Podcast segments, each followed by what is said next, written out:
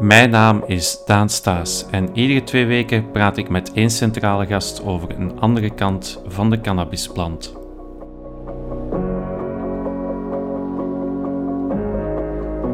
Voor deze 19e aflevering was ik te gast in de Antwerpse CBD-winkel Flora Point voor een gesprek met Yves Konen.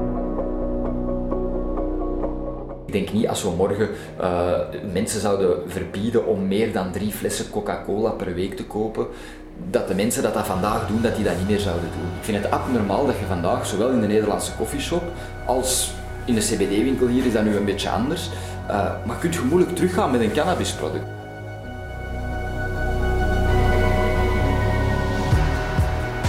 De politiek, de media.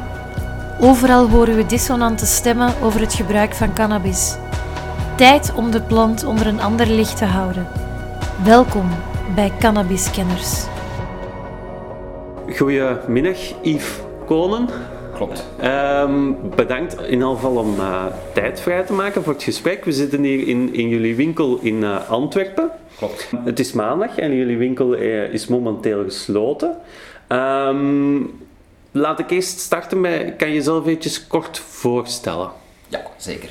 Goedemiddag Dan. Uh, ja. Dank u om hier aanwezig te zijn. Ja. Um, dus ik ben Yves, uh, ik ben een ondernemer in de cannabissector. Uh, voordien in een andere sector, in de wintersportsector. Mm -hmm. dus ik ben eigenlijk al 12 à 13 jaar ondernemer. Uh, en ik ben een drie à viertal jaar geleden begonnen met mij te verdiepen in cannabis, de industrie en de plant. Mm -hmm. En dat is wat ik vandaag fulltime doe mm -hmm. in meerdere ondernemingen. dus mijn hoofdberoep is eigenlijk de herborist. Er is vroeger een winkel geweest in Antwerpen, veel mensen gaan die misschien nog kennen.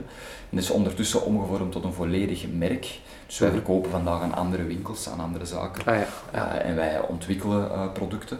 Um, daarnaast hebben wij dus inderdaad FloraPoint. Dat is een andere winkel in Antwerpen, die hebben we overgenomen. Um, dat heb ik samen met een paar genoten gedaan. En die zijn wij eigenlijk nu helemaal het omvormen, die zaak, uh, naar, onze, naar onze ideologie. Mm -hmm. en daarnaast ben ik nog bezig met de Cannabisfederatie. Mm -hmm. en zijn wij ook nog bezig met het verdelen van bloemen. Um, dus voilà, dat is een beetje een samenvatting. Zo, zo van alles. Ja we zullen het allemaal behandelen in het interview. Nu, hoe ben je zelf destijds in aanraking gekomen met cannabis? Gebruik je zelf al lang cannabis? Of, of hoe... Ja, dus we moeten daar zeker niet over liegen. Ik ben mhm. heel vroeger in aanraking gekomen met cannabis. Uh, ik denk net zoals veel jongeren. Uh, één, omdat het uh, er aantrekkelijk uitzag. en twee, omdat het verboden is. twee, omdat het verboden is, voilà. maar ook omdat we daar realistisch over moeten zijn. ik heb een hele op het vlak van uh, materiaal luxueuze jeugd gehad. ik kom niet uit een rijk gezin, maar uit een, uh, uit een goed gezin. Mm -hmm. uh, ik heb alle kansen gehad die ik ooit heb maar willen krijgen. Maar ik heb wel mijn familiale problemen gekend, vooral mm -hmm. tussen mijn ouders. Ik had als jonge gast heel, het heel moeilijk om daar een plaats te geven. Mm -hmm. um, dus op school zagen we dat thuis zagen we dat.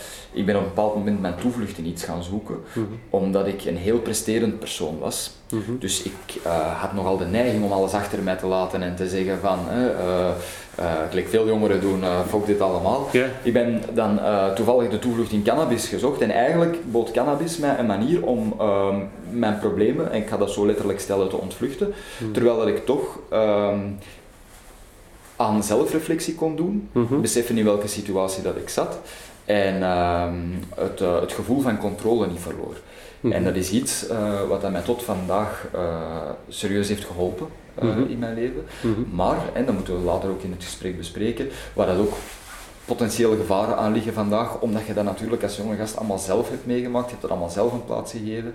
En er zijn dus ook momenten geweest dat ik cannabis te sterk heb gebruikt. Mm -hmm, mm -hmm. Er zijn periodes geweest in je leven dat, dat, dat toch te veel gebruikt Te veel. Ik heb het geluk uh, dat ik daar zelf nooit echt last van heb ondervonden. Mm -hmm. Nogmaals, ik ben altijd heel uh, prestigieus gebleven. Uh, ik ben iemand, ik sta s morgens vroeg op, ik ga s'avonds laat slapen. Uh, ik moet dingen gedaan krijgen in mijn dag. Ik ben nooit de luierik geworden door cannabis. Um, plus, ik ben karakterwise nogal redelijk standvastig. Dus ik heb ook nooit um, het gevoel gehad plaats toch voor mijzelf niet, dat een mogelijke psychose of vervorming van de realiteit ja. uh, zou optreden. Of is dat optreden. Nee, absoluut niet. Dus dat geluk heb ik gehad, maar ik besef wel goed dat ik voor mijn eigen spreek en dat dat absoluut niet voor iedereen uh, opgaat. Zeker niet voor de jongeren waar ik vroeger mee ben opgegroeid, die eenzelfde soort van problematiek hadden, die dat zich ook in die cannabis ontvluchten, maar die niet dat sterke karakter hadden mm -hmm. uh, of lichaam om daar op een juiste manier mee om te kunnen. Mm -hmm. dus, Oké, okay. maar je sprak inderdaad, en ik denk dan dat je je eerste professionele stappen in de cannabiswereld hebt gezet met, met je eigen zaak, de herborist, klopt dat? Uh, Was dat zo wat beginpunt voor jou klopt. om met cannabis te starten? Klopt. Um, dat is een winkel, uh, of dat was een winkel, uh, maar die is nu gesloten. Hè? Die, ja. die, die bestaat niet meer.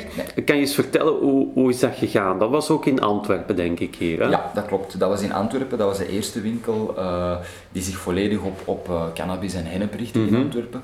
Belangrijk om te vermelden is dat het een project was dat vooral op biologische producten, ecologische en natuurproducten gefocust was. Wij verkochten heel wat meer dan enkel en alleen cannabisproducten. Mm -hmm. Vandaar ook de naam De Herborist. Wij verkochten eigenlijk van alle kruidenproducten. Mm -hmm. en voordien, uh, dus een jaar voordat wij die winkel in 2018 hebben geopend, -hmm. waren we bezig met een project um, om eigenlijk de plastic zakjes die vandaag dagelijks in Nederland de toog over Die kleine gripzakjes. De kleine gekende gripzakjes die er ja. overal op straat liggen uh, voor de coffeeshops, om die uit de handel te halen en eigenlijk te vervangen met een ecologisch uh, hennep uh, 3D geprint systeem, mm -hmm. dat samen met behulp van de overheid via een, een statiegeldregeling zou ingevoerd worden. Mm -hmm. Dat project in 2017 was vroeg om dat uit te rollen. Uh, wij hebben daar ook heel wat investering voor gevonden, maar we hebben in die tweede ronde uh, onze volumes net niet gehaald. Mm -hmm. uh, waardoor dat we dat veilig hebben opgeborgen, dat project. Mm -hmm. In die tijd groeiden die CBD-winkels in België gelijk paddenstoelen uit de grond, zal ik het maar zeggen. En hebben wij inderdaad besloten van, laat ons een winkel open doen mm -hmm. in Antwerpen. -hmm. wij hadden al ervaring in de retail, dus we wisten hoe dat we dat konden aanpakken. En daar zijn we dus in november, december 2018 mee gestart, inderdaad. Dat was in de Wolstraat in het oude stadsgedeelte van mm -hmm. Antwerpen. Antwerpen, cannabis, lokale bestuur. Moeilijk, denk ik. Klopt. Wisten we dat we daar een risico gingen nemen. Uh, ik denk dat dat een van de redenen was waarom dat er in Antwerpen nog niemand een winkel had opengedaan. Uh, een beetje uitschrik uh, van het lokale gedachtegoed rond cannabis. Mm -hmm. nu, dat is eigenlijk de eerste zes maanden heel goed verlopen. Mm -hmm. Die onderneming was eigenlijk een enorm succes, moet ik zeggen.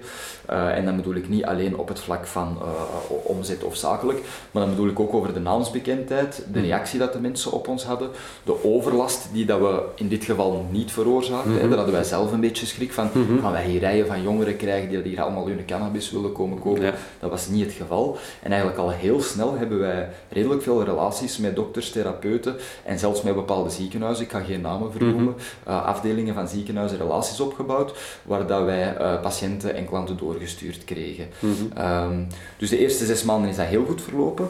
En dan opeens is daar uh, na zes maanden een inval van de stad Antwerpen gebeurd. Ik moet mij echt concreet voorstellen, de deur open, politieagenten? Politieagenten, douaneagenten, FAVV, FAGG, uh, mm. de hele reutemeteut, de brandweer was daar zelfs bij. Uh, dus dat is, ja, die kwamen dan hier binnen als controleren, beslag nemen? Of, of, of? Ja, dus dat was toen nog, uh, ik spreek over 2019 dan, mm -hmm. net voor de zomer.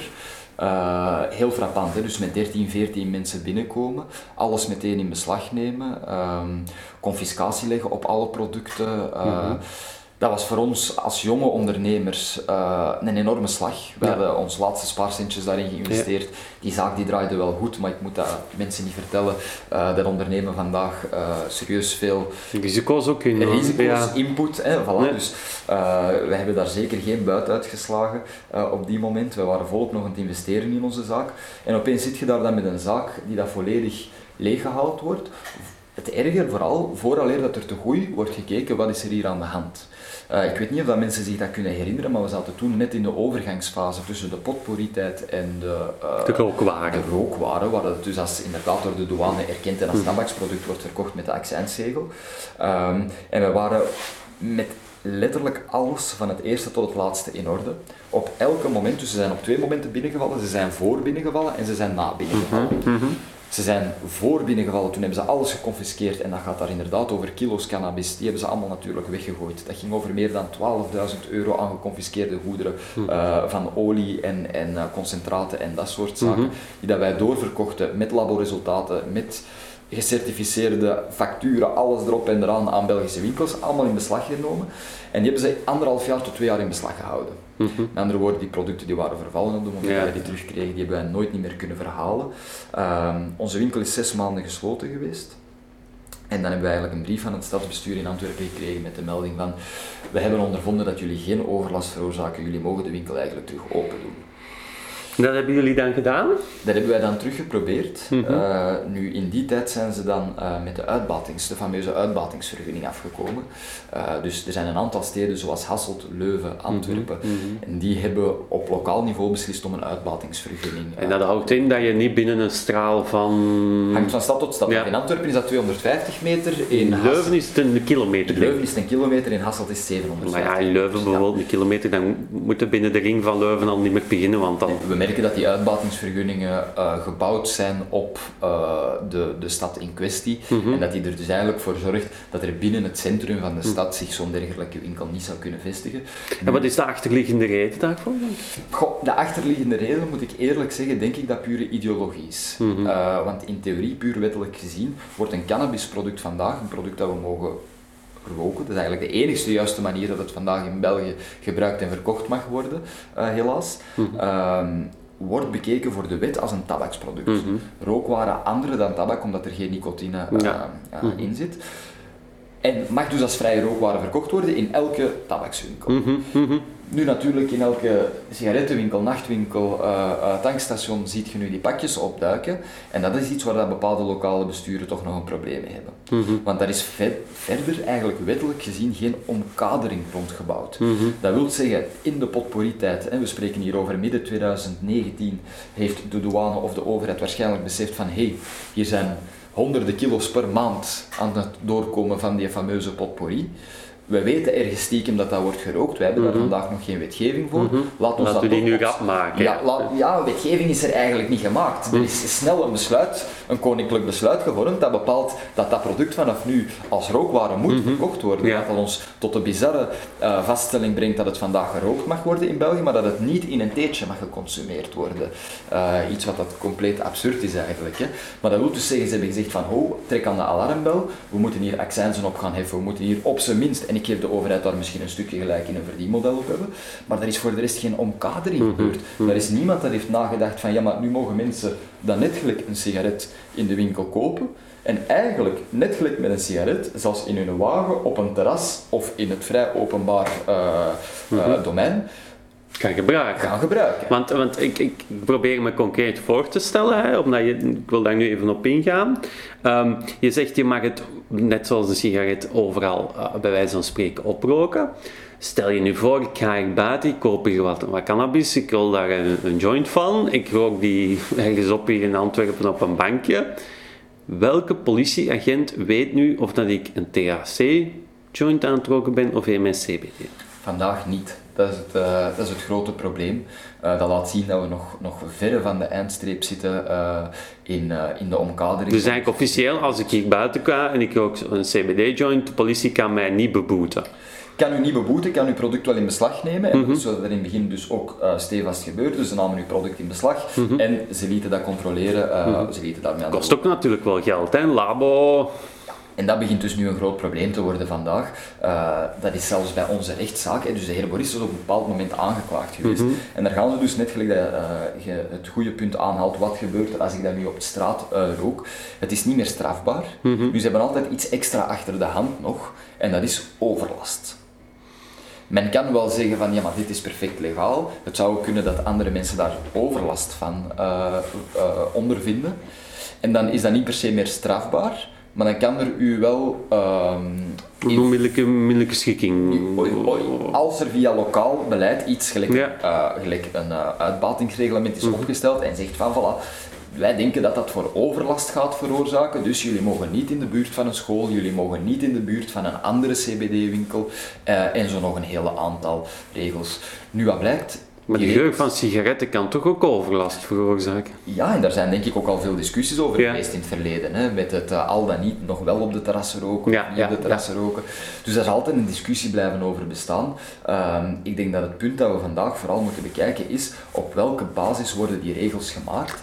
En die zijn niet federaal, nog sterker, die zijn al zeker niet Europees, die worden vandaag nog op een te lokaal niveau gemaakt. Dat zorgt voor één, een concurrentiestrijd binnen Belgische uh, ondernemingen waar dat wij eigenlijk als een Belgelandje met een heel kwalitatief product en, uh, en heel kwalitatieve en goede ondernemers zouden moeten concurrentie vormen tegen buitenlandse ondernemingen, die dan maar al te graag vandaag naar de Belgische markt komen, uh, of toch al zeker naar de Europese markt. En we zouden ook eens moeten kijken, is dat beleid die vandaag te veel gebaseerd op morele principes in plaats van op wetenschappelijke principes? Mm -hmm, En dat is ook de reden waarom dat er in Hasselt, bij de Raad van State, een verdict is um, gebeurd, waar dat die uitbatingsregeling ongeldig is. Dus in Hasselt is die uitbatingsregeling ongeldig verklaard, mm -hmm omdat ze daar duidelijk hebben kunnen aantonen dat die op morele principe uh, is gebaseerd. Men kan en zou je dat hier dan ook niet kunnen aanklagen? Als je zegt van in Hasselt is dat gebeurd, waarom zou je dat dan in Antwerpen of in Leuven ook niet? Dat kan, dat kan absoluut. We zouden dat zogezegd kunnen aanklagen. Nu, op dit moment vandaag um, is het in Antwerpen voor ons niet nodig, zal ik -hmm, maar zeggen. Mm -hmm, dus dus uh, ondervinden wij met onze huidige winkel geen problemen in mhm. Antwerpen. Maar in de toekomst vermoed ik dat daar nog problemen bij zullen komen. Mhm. Vooral vanuit de groothandels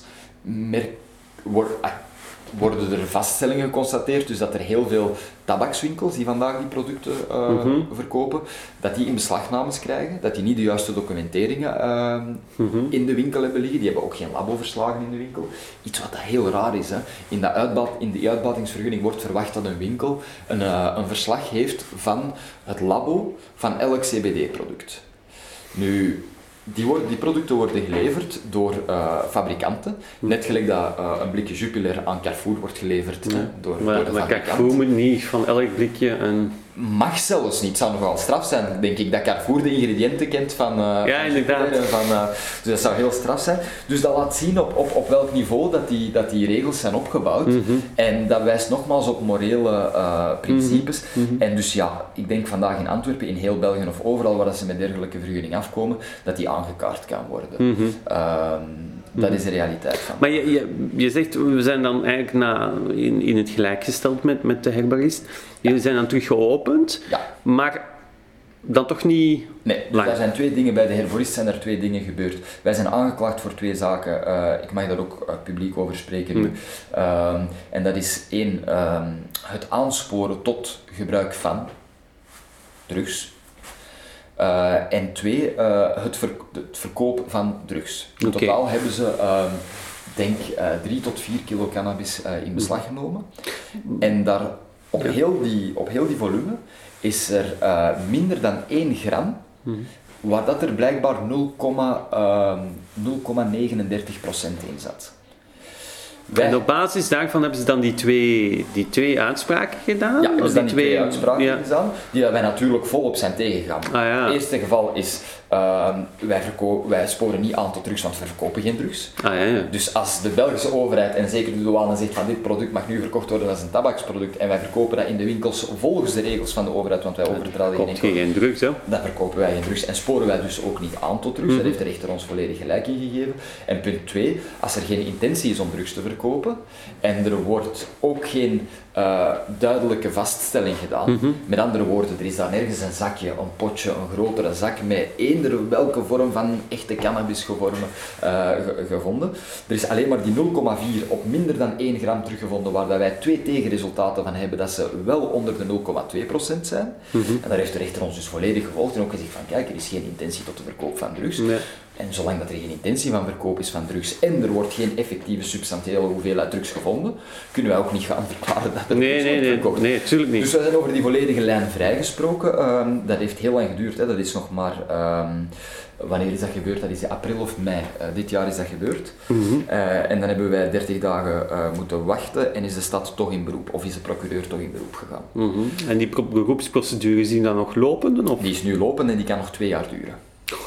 En om u een idee te geven, vandaag is mijn bedrijf dus volledig omgevormd. Ja. Uh, wij zijn uh, voor een deeltje opgekocht door internationale uh, investeerders. Mm -hmm. Wij ontwikkelen vandaag natuurlijke biologische cosmetica en uh, skincare producten op mhm. basis van cannabinoïden, terpenen. Mhm. Wij ontwikkelen mhm. veel producten voor andere bedrijven, wij maken olies, kaarsen, maar wij zelf als bedrijf hebben geen retailpunt meer en verkopen al zeker geen rookwaren meer. Dat is iets waar we met de herborist eigenlijk in de eerste instantie nooit achter stonden. We hebben altijd geprobeerd om de mensen te overtuigen om te vapen en om dus het dry herb vaping, dus het inhaleren van de rook, uh, van de dampen in plaats van de rook, te stimuleren. We zijn geen voorstander van het roken met de herborist. Dat doen wij vandaag ook niet meer, maar daar worden wij zelfs over twee jaar uh, nog voor uh, mogelijk voor vervolgd. Uh, ja. Iets dat absurd is vandaag als je kijkt waar dan onze onderneming staat. Ja. ja. want jullie hebben nu dan hier een, een, een, een pand, hier ondertussen heb je hier een winkel.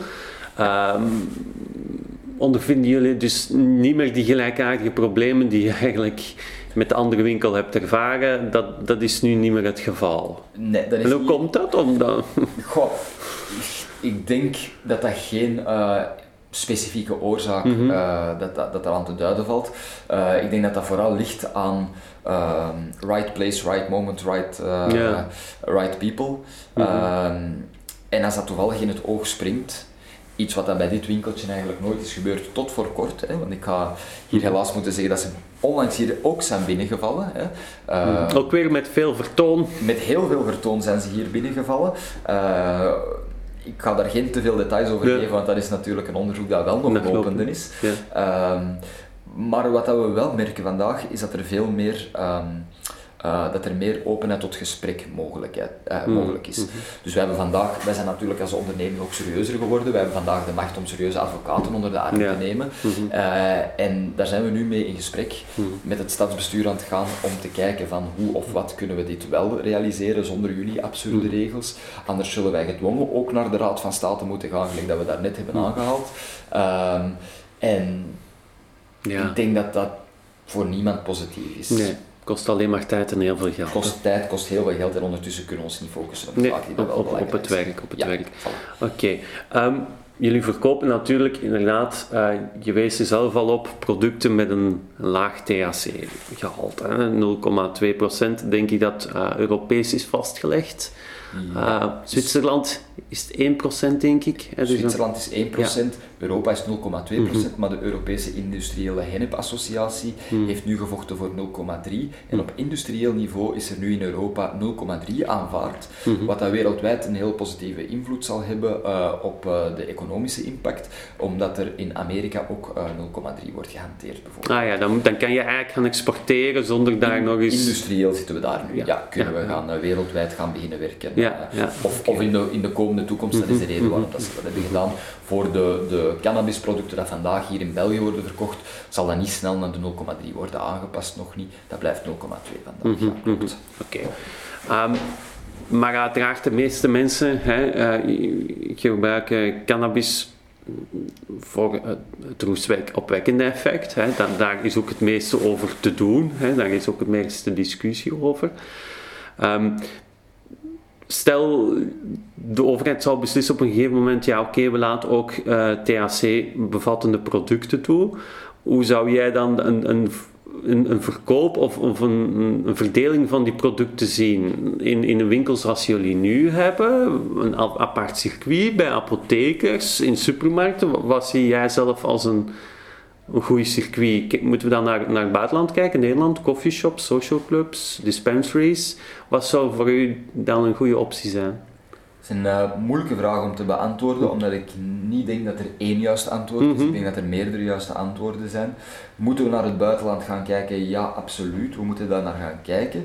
Maar moeten wij wachten op de resultaten die dat er in Duitsland uiteindelijk of in andere landen uh, uh, uit de bus komen? Nee, dat denk ik niet. Ik denk dat we in België een progressief land zijn en dat we eindelijk eens werk moeten maken om uh, studies, en dan bedoel ik vooral maatschappelijke studies. Wetenschappelijke studies worden op dit moment wereldwijd, 2021 is een topjaar geweest in de cannabis voor wetenschappelijke studies, uh, worden wereldwijd uitgevoerd. Maar moeten wij niet in België zelf op maatschappelijk niveau eens gaan bekijken van hoe kunnen we dit product gaan integreren, gaan legaliseren? Mhm, mhm. Ik denk ik ben, ik ben pleiter om op Europees niveau, om zelfs op wereldwijd niveau naar bepaalde regelgevingen te mhm. kijken. Ik denk dat we zoveel mogelijk van de lokale besluitvorming uh, toch voor dit type producten af moeten. Mhm. Uh, maar ik ben er wel voorstander van om, zeker bij de opstart van, eerst uh, op eigen bodem te gaan kijken, omdat elke consumentenmarkt is anders. Mhm. Je kunt de Belgische markt niet vergelijken met de Duitse markt, misschien nog het meeste wel dan,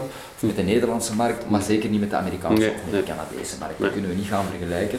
Uh, dus een maatschappelijke studie is daarvoor nodig. En om dan even concreet te zijn, denk ik dat een vrij marktsysteem en dat klinkt gevaarlijk wat ik nu ga zeggen, maar ik denk dat een vrij marktsysteem belangrijk is voor cannabis en om cannabis te integreren in de maatschappij. En ik denk dat we daar niet uh, onredelijk over moeten doen. Ook niet, we weten waarvoor dat cannabis vandaag gebruikt wordt. En die gebruiken die liggen heel uiteenlopend en die gaan van medicinaal tot recreationeel tot ook voor andere toepassingen, industrieel, creatief, uh, noem maar op. Ja. Waarom zouden we al die gebruiken of al die toepassingen in één winkel moeten gaan toespitsen of in één winkel gaan liggen? Dat gebeurt met andere producten ook niet. Alcohol, die kunt, dat kun je in de apotheker in zijn meest pure vorm kopen. Dat kun je bij de, de lijzen uh, in de vorm van een pintje of in de vorm van... van hè? Maar ja. je kunt je in heel veel vormen kopen, zal ik maar zeggen. Wijnspeciaalzaken bijvoorbeeld. Wijnspeciaalzaken, dan heb je kleine brouwerijen, ja. artisanale brouwerijen, noem maar op. En ik zie niet goed in waarom dat, dat bij cannabis niet zou kunnen. Zolang dat er maar voor elke, uh, laat ons nu even uh, subcategorie mm -hmm. of, of, of verkooppunt bepaalde regelgevingen en duidelijke regelgevingen worden vastgelegd, denk ik dat zowel een retailzaak met een bepaalde licentie, een apotheker, als bepaalde industriële kan, er in staat voor moeten kunnen zijn om cannabis te verkopen. Ja. Ja. Um, maar werkt natuurlijk binnen eh, regels, hè, als leeftijds bijvoorbeeld. Absoluut, zeker belangrijk. En daarom weer al dat ik vind dat dat vrije marktsysteem mhm. belangrijk is. Omdat een vrije marktsysteem mhm. is vandaag een beetje onze garantie op mhm. controle. Ook weer naar controle zou je... Hè, wat soms ook wel gezegd wordt is van oké, we, we gaan um, limieten plaatsen op hoe hoog de THC-waarde mag zijn, of we gaan limieten plaatsen op hoeveel iemand per maand mag kopen. Ben je daar voorstander van, van die twee?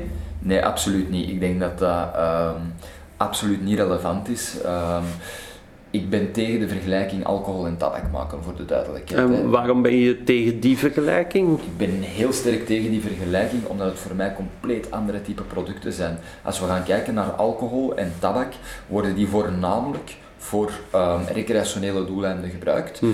Ik zeg niet alcohol in zijn puurste vorm en zelfs tabak nee, als je gaat, voilà, ja. en, en, tabak als je het gaat terugtraceren in de geschiedenis, hè, gaan daar ook uh, uh, bepaalde andere um, um, zelfs medicinale uh, zaken aan, aan toegewezen worden. Mhm. Maar over het algemeen is dat een product dat voor recreationele toestanden, middelen wordt gebruikt en die dat een zeer negatieve impact hebben. En die negatieve impact die kunnen we vandaag concreet staven aan heel veel sterfgevallen, mhm. die dat we rechtstreeks kunnen toeschrijven. Mhm. En aan ongezonde levensstijl kunnen we rechtstreeks toeschrijven. En dan denk ik, bij cannabis kunnen we dat vandaag nog moeilijk. Wij weten wel van cannabis dat het, dat het voor een aantal zaken ehm, niet goed is. Mensen met psychoses, hè, ik, ik, ga daar, je hebt al heel mooie interviews gedaan, ja. mensen dat daar heel mooi over kunnen vertellen. Ik ben geen dokter, dus ik ga daar niet over vertellen. Um, maar vandaag de sterfgevallen van cannabis, die zijn er niet. Zelfs de onrechtstreeks gelinkte sterfgevallen aan verkeersongevallen door cannabis hmm. zijn tot op vandaag nog niet bewezen of nog niet gevonden. Mhm. Dus we zitten hier niet, hè, laat ons nu nog zeggen dat we zouden zeggen, ja, maar er zijn 100 sterfgevallen van cannabis tegenover 500 van alcohol. Nee, het zijn er nul tegenover de twee meest schadelijkste producten ter mhm. wereld. Mhm. En nu even om dat terzijde te laten, is het roken van cannabis maar één van de honderden gebruiken die dat we kunnen toepassen. Waarom gaan we cannabis altijd gaan categoriseren in een uh, product vergelijkbaar met tabak en alcohol, terwijl dat het voor honderden, voor Mhm. Ik zeg dat niet altijd graag, maar laten we een paar concrete doeleinden uh, uh, benoemen. Uh, epilepsie. Ja. Ik ken bij alcohol en bij tabak geen, enkel, geen enkele aandoening waar dat ze zo intensief gebruikt worden om de mensen te gaan helpen. Omdat die gewoon niet bestaat. Omdat beide alcohol en tabak een aanslag is op je lichaam. Cannabis, als dat in de juiste vorm wordt gebruikt, is het dat niet. En daarom behoort het voor mij een volledig andere groep. Hoort het dan meer onder de groep van de medicijnen volgens jou? Um, eh, want, want ja, je zou kunnen zeggen van oké, we gebruiken cannabis vooral als medicijn, maar ook een medicijn kan misbruikt worden. Cannabis kan heel sterk uh, misbruikt worden. Ik denk uh, als we dan in, in een bepaalde groep van medicijnen gaan kijken, zoals uh, stimulanten of antidepressiva, ja. dat we daar in een juiste groep terechtkomen van welke effecten kan zoiets veroorzaken. Mm -hmm. um, dus ja, ik vind altijd wat is medicinaal. Ik vind medicinaal, vind ik, als iets een bepaalde klacht of symptoom kan verhelpen. Ja. En ook bij ons in ons systeem is medicinaal eerder is het door de ziekenkas aanvaard, wordt het terugbetaald, ja of nee. Is het een dokter die dat eh, voorschrijft en moet het bij een apotheker gaan halen, dan is het voor ons medicinaal. Uh, ik, ik, ik denk dat we naar twee dingen eerlijk moeten kijken. Hè. Ik denk dat vandaag een heel grote groep van de cannabisgebruikers zegt, ja maar ik gebruik dat om medicinale redenen. En eigenlijk feitelijk is dat een excuus om dat om recreationele redenen te gebruiken. Ik dat we daar maar vind je, vind je het op zich een... een, een ik heb in eerdere gesprekken het al, al, al daarover gehad, over dat verschil tussen medicinaal en recreatief ja, ik vind zelf recreatief ook niet zo'n, ja... Ik je, drinkt ook niet, je ook niet je glas wijn s'avonds, ook niet recreatief wijn drinken. Er is niemand die dat, dat woord gaat gebruiken. Absoluut niet. En of ik, vind of ik ook recreatief. Ik of vind daarom het juiste woord therapeutisch. Een therapeutisch middel, dat wil ik vandaag zeker aan cannabis toeschrijven, omdat het mhm. daar zeker de mogelijkheden voor heeft. Mm nu, binnen de specifieke wetenschap en, en zeker uh, de wetenschap van, uh, van uh, de farmacie. Mm -hmm. Daar moet natuurlijk nog heel veel onderzoek naar gebeuren, naar specifiek gerichte medicijnen, waarvan dat we kunnen zeggen, ja, die kan een conditie verhelpen en we zijn daar ook zeker van. Dat is de reden waarom dat cannabis vandaag maar voor een heel beperkt aantal aandoeningen wordt voorgeschreven, omdat ze alleen maar van die beperkte aantal aandoeningen, mm gelijk die specifieke vorm van epilepsie, maar ook ALS en MS, mm kunnen aantonen van het heeft een verlichtend effect. Maar als we teruggaan naar de winkel hier, hè, welk cliënteel komt er bij jullie? Wat, wat, zijn zo de mensen die, die hier producten komen kopen? Is dat divers of? Het, het grote deel van de mensen zijn inderdaad mensen dat door een dokter of door een therapeut wordt doorverwezen, die dat te horen krijgen.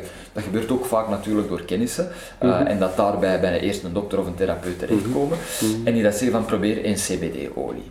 Mm -hmm. Probeer je CBD-olie, probeer je CBD in eender welke vorm, maar dat zijn mensen die dag vandaag vooral slaapproblemen hebben en lichte oppervlakkige problemen, waarvoor dat te vaak zware medicatie wordt voorgeschreven, en die dat ofwel afgebouwd moet worden, um, ofwel waarvan de mensen zelf van zeggen, die medicatie wil ik niet nemen. Ja. Uh, maar je hoort toch vaak, um, of in eerdere interviews heb ik het gehoord, van ja, kijk, um, CBD is niet altijd voldoende. Soms moet er ook THC aanwezig zijn om te kunnen werken als medicijn. Absoluut, dat is waarom dat wij vandaag waarom dat wij nooit zullen zeggen dat wij een, een, medicijn verkopen vandaag. Een medicijn is een ontwikkeld product dat specifiek op een conditie zich mm kan gaan. Cannabis is voor mij een therapeutische plant die voor heel veel aandoeningen, mm heel veel condities kan helpen, mhm. maar die dat wij onmogelijk kunnen zeggen van één op één, mhm. dit product met zoveel cannabinoïden of zoveel dit of dat, zal u 100% zeker tegen volgende conditie helpen. Maar is het dan zo dat, dat je, begrijp ik het dan goed, dat door, door het feit dat, dat THC illegaal is, eigenlijk nog niet de, het volle potentieel dat de plant te bieden heeft als, als geneeskundige krachten wordt benut? Absoluut, dat is één van de redenen. Ehm, de tweede reden is inderdaad, door die illegaliteit zijn er sinds recent maar echt bedrijven kunnen doorbreken die zich volop toespitsen op onderzoek uh, en innovatie in de cannabisindustrie. Mm -hmm. Zo zijn er vandaag heel veel bedrijven die dat verder en verder geraken met het, uh, hoe moet ik het zeggen, het, um, het klonen van uh, planten. Iets wat dat vandaag in de cannabisindustrie heel moeilijk is. He, we, iedereen kent een cannabisplant. En die cannabisplant produceert een aantal stofjes. Mm We hebben als mens twee keuzes eh, wat we met die stofjes kunnen doen. Ofwel, waar dat heel veel mensen voor pleiten, de cannabis in zijn geheel gebruiken. Hè, met het volledige profiel van full profile, ja. Full profile. Het probleem is daar dat elke cannabisplant, zelfs een cannabisplant met dezelfde DNA, mhm. of met dezelfde genen of dezelfde oorsprong, zal naarmate hoe dat die gegroeid wordt, welke grond dat die krijgt, mm naarmate het fenotype, zal die anders gaan groeien. En zal die dus andere stofjes gaan krijgen. Dus je hebt dan niet de garantie op een even... Op een unaniem product. product ja, ja. Dat unaniem product of dat even product, dat kunnen wij enkel creëren door de stofjes uit de cannabisplant te nemen en ze achteraf in een uh, bepaald product samen te gaan uh, mm. vormen of toedienen. Mm. En zo kunnen we dus wel zeggen, product op product, we hebben elke keer die exactzelfde stofjes. Mm -hmm. dat is in mijn ogen wat er vandaag gebeurt, wat er op de markt is. Um, maar heeft dan niet het risico, hè, omdat je zegt van oké, dat is iets wat, wat denk ik de farmaceutische industrie ook graag wil. Hè, van ja, oké, we maken het in een labo, hè, we, we, we zorgen dat er een consequente kwaliteit is. Terwijl dat andere mensen zeggen van, ja oké, ik kan even goed die plant thuis in mijn tuin zetten, dat kost de maatschappij pakken minder geld en ik heb een even goed product. Ben je het met dat tweede standpunt eens of zeg je van nee, laat toch maar de farmaceutische industrie dat in laboratoria ik ben met beide standpunten eens. Wederom, het gaat, er, het gaat erom waarvoor dat je de plant zou gebruiken mhm. en hoe dat je het zou toedienen. Uh, ik ga je een heel goed voorbeeld geven. Uh, een kamillethee of een lavendelthee is kalmerend. Ja. Is dat zo? Ja, ik ga van, van wel, ja. Tuurlijk, dat, dat, is, dat is zo, maar dat is in een zeer lichte therapeutische vorm. En iemand met serieuze slaapproblemen zal nooit gediend zijn met een kamilletheetje om te gaan slapen. Uh, dus mensen die dat cannabis gebruiken omdat ze graag nogmaals, we hebben dat besproken dan, uh, een roes, een vorm van een roes mhm. willen opwekken, is op, op een bepaald moment in een menselijk leven een natuurlijk proces mhm. en gaat bijna bij iedereen voorkomen, bij de ene al meer als de andere, hangt ook van de maatschappij en de cultuur af. Mhm. Ehm, als dat om die reden is, als dat om licht therapeutische reden is, zie ik niet in waarom dat mensen niet zelf hun cannabis mogen kweken. Het is ook bewezen dat thuisgekweekte cannabis een van de gezondste of meest medicinale vormen van cannabis is. Of komt daar het dichtst bij in toenadering. Omdat de mensen zelf thuis niet echt de mogelijkheid hebben vandaag om zeer verontreinigde producten, of toch zeker de mensen die dat gaan doen, die weten dat ze dat niet moeten doen, gaan over het algemeen natuurlijke planten zijn. Nu aan de andere kant ben ik er ook niet uh, ben ik er ook niet op tegen dat er onderzoek wordt gedaan door grotere bedrijven naar die plant. En dat was mijn puntje over er juist nog, dat vandaag voor mij wel een probleem is. En waarom zijn er in België onder andere te weinig bewijzen en te weinig bedrijven daarmee bezig? Omdat ze die THC illegaal houden en tot mhm. kort voordien zelfs CBD of het onderzoek op cannabis, mhm. wordt er niet genoeg onderzoek door jonge creatieve bedrijven gedaan. Mhm. Ehm, en dat maakt dat die bedrijven vandaag naar het buitenland vluchten, of dat die hier gewoon niet geboren worden, zelfs niet. En dat is op de cannabismarkt in België een groot probleem. We zitten met een aantal topspelers hier en die zijn allemaal naar het buitenland aan het vluchten, omdat ze hier vandaag geen terrein of speelveld krijgen uh, van de overheid om op te werken. En dat is heel spijtig, want moest dat een aantal jaren geleden al gebeurd kunnen zijn, dan mhm. zouden we vandaag met veel concretere bewijzen zitten mhm. over wat doet die plant nu, wat zorgt als, als we die plant gaan integreren op verschillende verkoopspunten, zoals dat ik het zie dan, nogmaals, als dat voor recreationeel gebruik is, waarom zou dat dan niet gelijk een sigaret of gelijk uh, een pintje in de vrije winkel te verkrijgen moeten zijn? Mhm. Waarom is Maar je het ook kan consumeren, hè? dan denk je meer aan kan consumeren. coffeeshop voilà. model. Uh, het coffeeshop model, inderdaad. En laat nu nog staan dat we zeggen, en dat is op vele landen in de wereld al gebeurd, laat ons nog inderdaad gebruikerszones inrichten. Mhm. En laat ons, in het, zeker in het begin, hè, want het blijft inderdaad moeilijk om een we mogen niet onderschatten, we zijn hier een product aan het herintegreren in de maatschappij, mhm. dat vroeg of laat een grotere economische meerwaarde zal hebben als tabak en alcohol tezamen. Mhm. Ik weet niet of je de cijfers van tabak en alcohol vandaag wereldwijd kent. Beelden we in dat over tien jaar de cannabismarkt groter zal zijn in toegevoegde waarde op de economie dan tabak en alcohol mm tezamen. Dat is dus een gigantische, gigantische, gigantische industrie dat is aan het uitrollen en dat kan niet in één stap van de ene op de andere dag gedaan worden. Dus laten we inderdaad beginnen met gebruikersruimtes.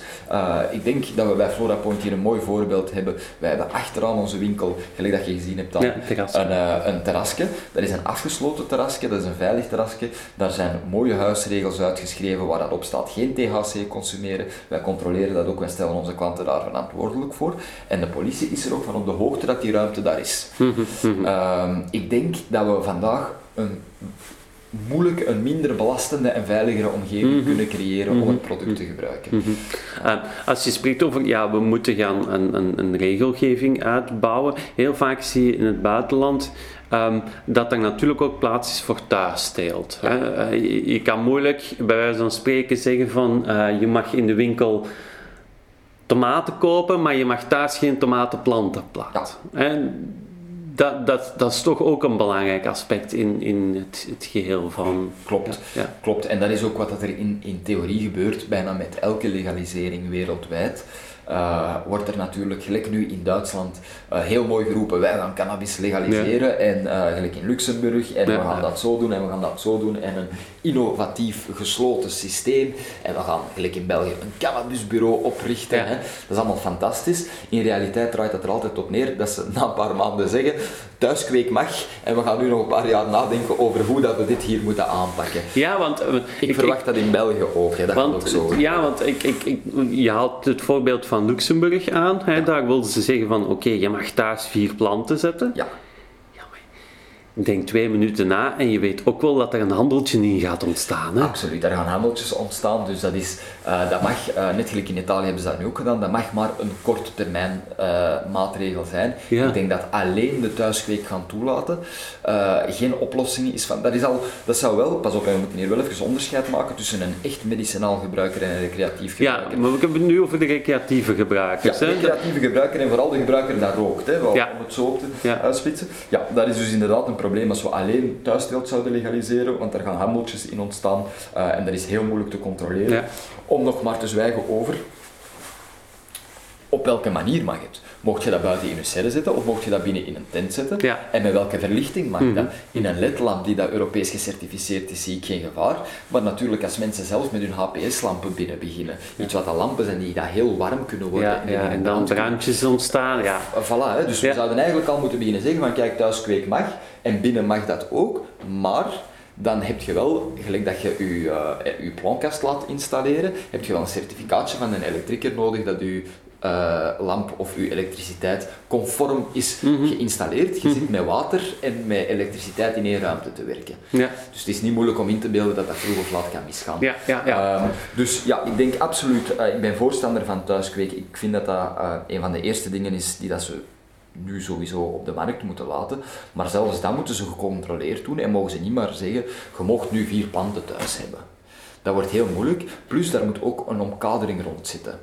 Uh, wat voor de mensen die dat thuis niet de ruimte hebben ja, die geen terras hebben bijvoorbeeld. Die zeggen, ja, maar mijn buur die mag dat maken en ik heb de plaats niet. Ja. Dus tuurlijk begint die buur twee planten extra te zetten ah, ja, dat te verkopen. Ja, ja, tuurlijk. Dus, dus vroeg of, of, bijvoorbeeld, hè, ik las inderdaad in, in, in Luxemburg, hè, je mag vier planten zetten, maar... Um, ja, je mag eigenlijk uh, maar, maar drie gaan vervoeren. Hè. Stel nu voor, je hebt vier planten gezet en je gaat verhuizen. Wat moet je dan doen met, met die halve kilo wiet dat je van je planten hebt? Ja. En dat, is een heel risicovolle verhuis. Hè. Oftewel gaat het twintig keer heen en weer. Oftewel dat zien we overal uh, waar dat ze stappen nemen om cannabis te legaliseren of in grijze zones, uh, maar waar ze het niet volledig durven aanpakken of omkaderd durven aanpakken. We gaan er een goed voorbeeldje uithalen. Uh, we gaan het even over Trekt uw plant hebben. Ja. in Antwerpen, een van de voorlopers, of ik denk de, de, de, de voilà. Social Club in voilà. België. ja. Joep, Joep was een grote held van mij. Ik heb, ik heb vroeger veel bij Joep gezeten. Ehm, en uh, zeker vanuit een blauwdruk die hij heeft geschreven, heb ik mhm. veel geleerd.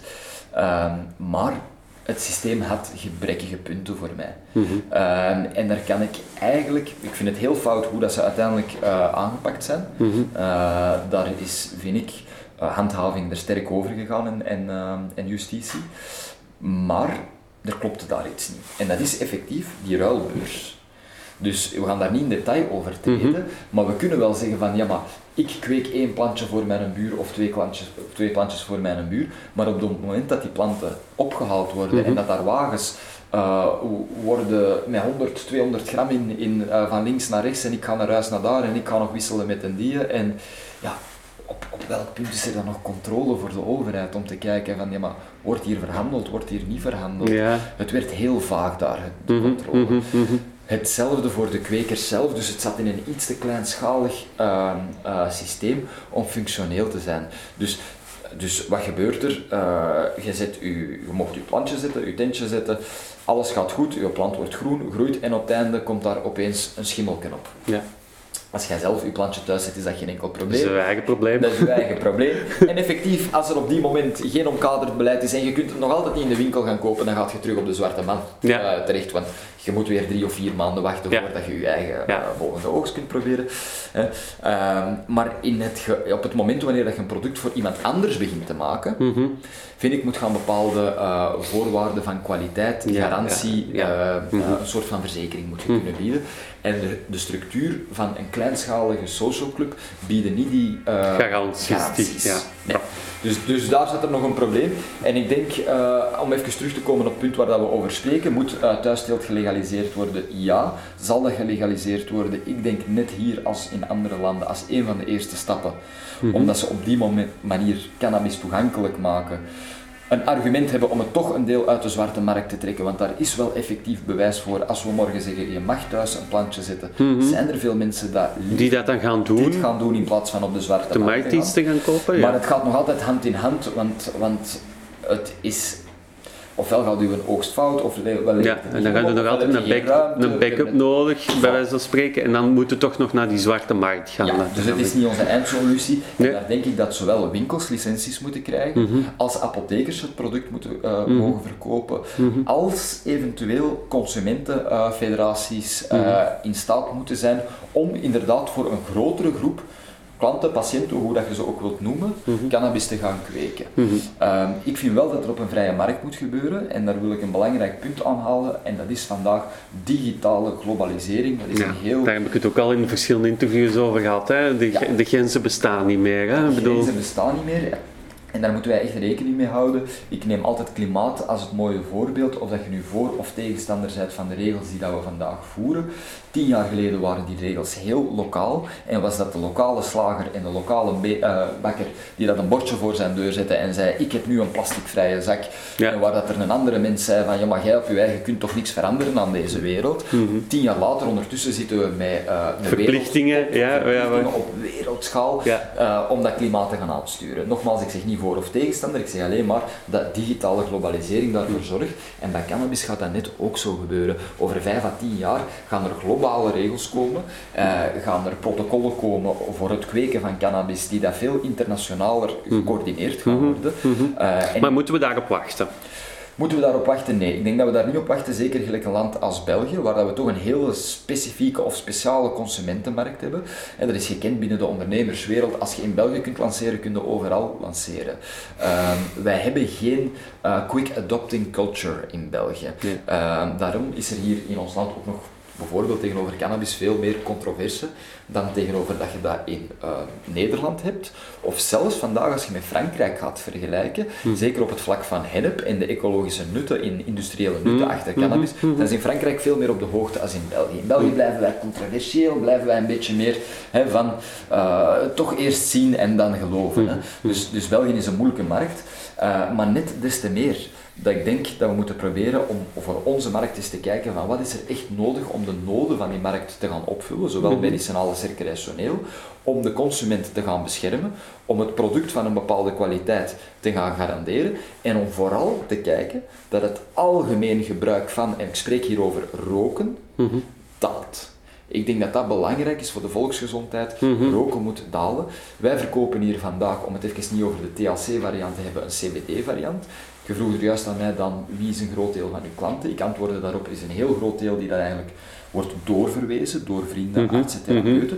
Maar dat is ook een heel groot deel mensen die dat voordien cannabis rookten en die dat zeggen, ik wil eigenlijk stoppen met die sterke Nederlandse cannabis te roken. Mhm. Ik zoek nog altijd mijn momentje van ontspanning. Net mhm. gelijk dat veel... Stel nu vandaag dan dat je alleen maar de kans zou krijgen om uh, een halve liter vodka te drinken. Na, ja, op en dus geen alcoholvrij bier uh, of geen pintjes, alleen maar de zware... Voilà. En wij zien hier heel veel mensen die zeggen, ja, maar ik wil eigenlijk gewoon op mijn vrijdagavond, ik heb ondertussen kindjes gekregen, en ik ben hm. verantwoordelijk en, en ik doe dat allemaal niet meer.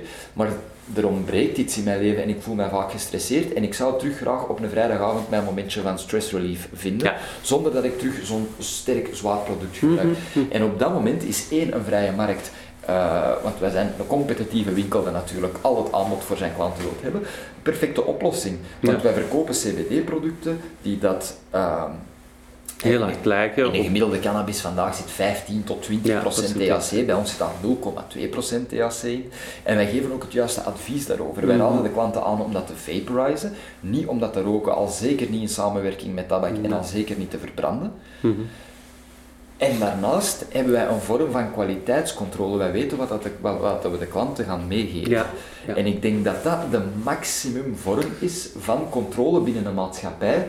Dat is de cafébaas, en het gebeurt helaas te weinig vandaag nog, maar dat is de cafébaas dat zegt tegen zijn klant, meneer, jij hebt te veel gedronken, of ik pak u een autosleutel af, of jij stopt nu met drinken. Er zijn weinig cafébazen die dat doen. Er zijn zeer weinig cafébazen die dat doen.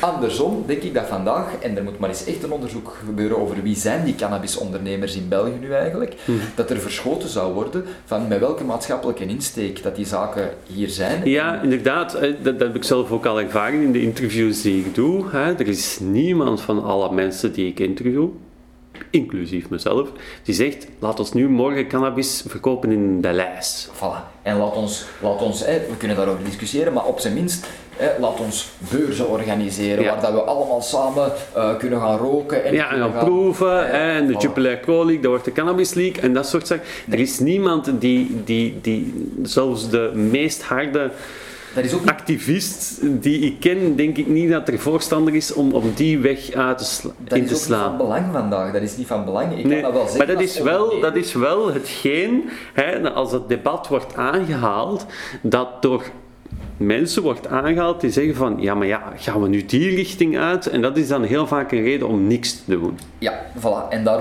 daar komen we direct terug op het feit dat we meer uh, wetenschappelijke onderbouwing nodig hebben. Mhm. En ik denk een heel mooi punt dat we hier even kunnen aanhalen, dat is de fameuze uh, uh, de stepping stone theorie of de, de gateway drugs. Hè?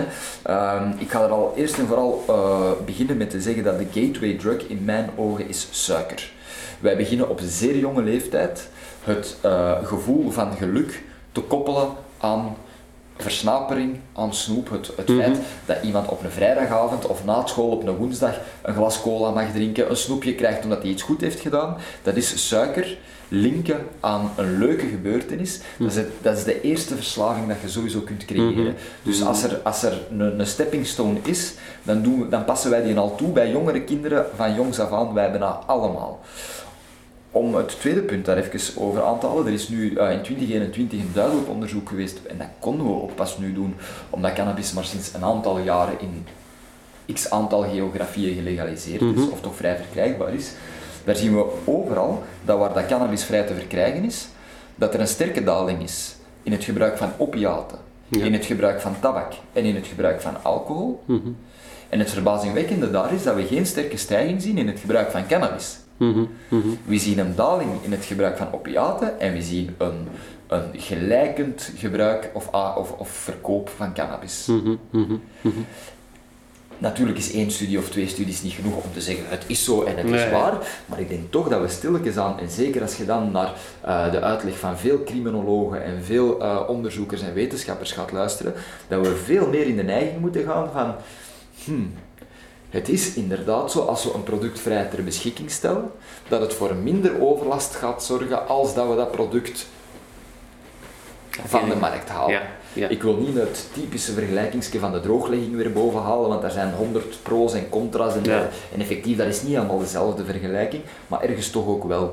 Uh, koffie net hetzelfde, het was ooit een duivelsdrank, vandaag wordt het overal gedronken. Mhm. Ehm, ja, het is een goede vergelijking als het gaat over het verbieden werkt niet. Hè. Dat, ik denk toch wel, ik denk toch dat ze opgaat. Hè. Uh, nogmaals, ik denk niet als we morgen uh, mensen zouden verbieden om meer dan drie flessen Coca-Cola per week te kopen, dat de mensen dat dat vandaag doen, dat die dat niet meer zouden doen.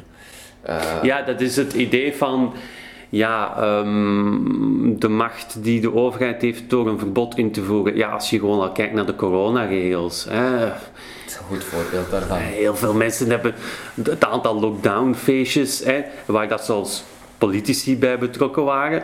Nogmaals, ook weer een verbod. Een verbod op menselijk gedrag is nooit te handhaven. zeer, zeer, zeer moeilijk te handhaven. En daarom pleit ik ook, net gelijk veel van uw vorige gesprekspartners, uh, voor, een, voor een algemene, ik zeg niet een volledige legalisering en alles moet vrij verkrijgbaar zijn, maar iemand dat vandaag wilt gebruiken, of dat nu heroïne of een paddenstoel is, zou dat in een omkaderde omgeving moeten mhm. kunnen doen. Mhm. En uh, dat zijn grote stappen en dat zijn stappen die in de komende tien jaar, daar ben ik zeker van, absoluut genomen mhm. zullen worden. Um, jij bent een ondernemer. Um, ik heb um, ook al met je collega Juri gesproken. de ondernemers zijn klaar voor eventueel een, een cannabis-legalisering hier in België, een regulering. Um, de gebruikers ook. Hè. Maar de politiek nog niet. Denk ik. Uh, of heb je daar een andere visie over? Geen andere visie. Um, ik denk, uh, wederom, we kunnen de politiek niet over één... Uh, nee, tuurlijk niet. Tuurlijk niet. Ze zei, ik denk dat er ehm, een draagvlak is. Binnen het grote deel van de politieke partijen is er een draagvlak. Mhm. En denk ik nog dat er weinig mensen overblijven die carrément standvastig zeggen wij willen niet legaliseren of de legalisering gaat er niet doorkomen. Um, dat niet. Het probleem vandaag is hoe, wie gaat het doen, op welke manier gaan we het doen. Joep heeft dat ooit geprobeerd met zijn Europese blauwdruk uh, uh, te schrijven, hè, met de blueprint te schrijven. En daar eigenlijk een volledig kader uit te werken voor een overheid, hoe dat ze cannabis kunnen integreren uh, in een maatschappij. Um, ik denk dat dat niet onderbouwd genoeg was. Mhm. Omdat dat vanuit een, uh, een, een social club kwam, een federatie, een mhm. patiëntenvereniging. Mm een, een... Want Tom de Korten en, en Paul de Gouwen en Jan Tietgat hebben ook een boek geschreven daarover. Hè? Cannabis onder controle, ik denk in 2016. En eigenlijk is dat ook een blauwdruk. Hè? Dat is een soort leest... blauwdruk. Uh, die met uh, alle aspecten rekening houdt, mm -hmm. buiten de aspecten van de ondernemer zelf vandaag op de markt ja. natuurlijk. Ja. En ik denk dat we daar uh, tot, de, tot, de vraag op uw antwoord, tot antwoord op uw vraag komen. Ja. Wat ontbreekt er vandaag in Belgische cultuur of in het Belgisch landschap om stappen verder te zetten? Dat is ondernemers die moeten laten zien, hey, wat zijn wij hier eigenlijk aan het doen? Wat mag er, wat mag er niet, wat zijn onze problemen, waar willen wij naartoe en wat kunnen wij als voetdruk achterlaten op mhm. een Europese economie over de komende jaren. Mhm. En we zouden dat graag op deze manier willen doen. En ik denk als daar een, een consensus over gevormd kan worden, toch een, alge, ah, een brede consensus over de basiszaken, en we kunnen dat als ondernemers met de steun van bestaande consumentenorganisaties en, en, en uh, de, de adviserende leden zoals een Tom de Korte, Jan Tietgat, noem maar op, als we die kunnen gaan staven en gaan uitwerken voor een overheid waar dat zij over kunnen beraadslagen en mm -hmm.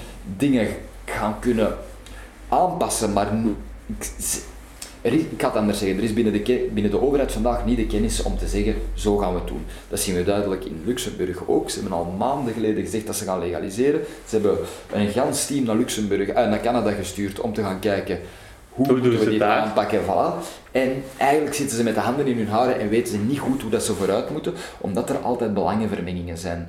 Um, en dus we zien dat er vanuit de overheid en vanuit het politiek standpunt het heel moeilijk is mhm. om een legalisering erdoor te krijgen. Als we naar Zwitserland gaan vergelijken, dan zien we dat het vanuit een bedrijfsvoerend standpunt, mm. met andere woorden, er is vandaag vraag, er is aanbod en wij kunnen bewijzen als bedrijven dat wij een redelijk unanieme mening uh, en, en oordeel daarover hebben en wij kunnen bewijzen dat wij kwalitatief te werk gaan, is een overheid natuurlijk veel gemakkelijker of veel sneller geneigd om daarin mee te, te gaan. zeggen van, hey, laat ons inderdaad eens met, met, met, met, jullie aan tafel zitten. Maar hier gaat het, in België gaat het eigenlijk, hè, want je, je, we hebben al een aantal landen opgenoemd, hè, Duitsland, Luxemburg, Nederland, hè, Frankrijk, hè, om bij de buurlanden te, te blijven. Daar is al een debat opgestart, hè, zelfs in het vrij conservatieve Frankrijk. Hè, daar is een levend debat. Hier in België niet. Nee. Hoe denk je dat we dat debat kunnen opstarten? Ja, um, dus ik ga vooral beginnen door te zeggen, er is wel debat. Mm Alleen is het debat vandaag nog te veel achter de schermen. Ja, ja. Zelfs bij politiekers, wij, wij praten vaak met fractieleiders, wij, praten, wij worden uitgenodigd op, uh, uh, uh, op bijvoorbeeld ehm, ideeavonden van politieke partijen, mm jong politieke partijen, mhm, mhm. om te gaan kijken van hoe kunnen we hier in een brainstorming uh, ideologieën gaan uitwisselen, noem maar op. Uh, onlangs was ik aanwezig op het proces uh, van Walter Dame. ah ja, van de, cannabisplant. Ja, ja. Ik, heb Walter, ik heb Walter ook eens geïnterviewd. Uh, een tijdje geleden. Ja, inderdaad, heb ik gehoord. Uh, dus Walter is daar ook al lang mee bezig. Hè. Uh, ik, ik, herinner me een debat waar wij aanwezig waren van de Jong Open uh, VLD, waar dat Walter ook was op uitgenodigd. En dat was puur een vrijblijvend, vrijwillig debat om te hm. gaan kijken, moet cannabis al dan niet gelegaliseerd worden en op welke manier kunnen we dat doen. Dus ik denk dat er debat is, alleen wordt dat debat vandaag niet onderbouwd. Mm en ook niet publiek gevoerd. En niet publiek gevoerd, want dat is het gevolg daarvan. Ja, ja. Mensen durven moeilijk iets uh, publiek te maken mhm. als het niet onderbouwd is. Hè. Maar, maar ook weer daar, hè, je, je zegt het, het debat wordt niet publiek gevoerd. Hè. Dat zorgt er ook voor dat, dat weinig mensen, de, de modale Belg wordt geïnformeerd. Hè. Laten we nu kijken naar het, het energiedebat of, of, of het klimaatdebat of het coronadebat. Dat is constant in de media, waardoor dat mensen zich ook een mening kunnen vormen hè, op basis van wat ze horen. Maar dit debat lijkt niet die achterkamers te kunnen overstijgen. Snap je wat ik bedoel?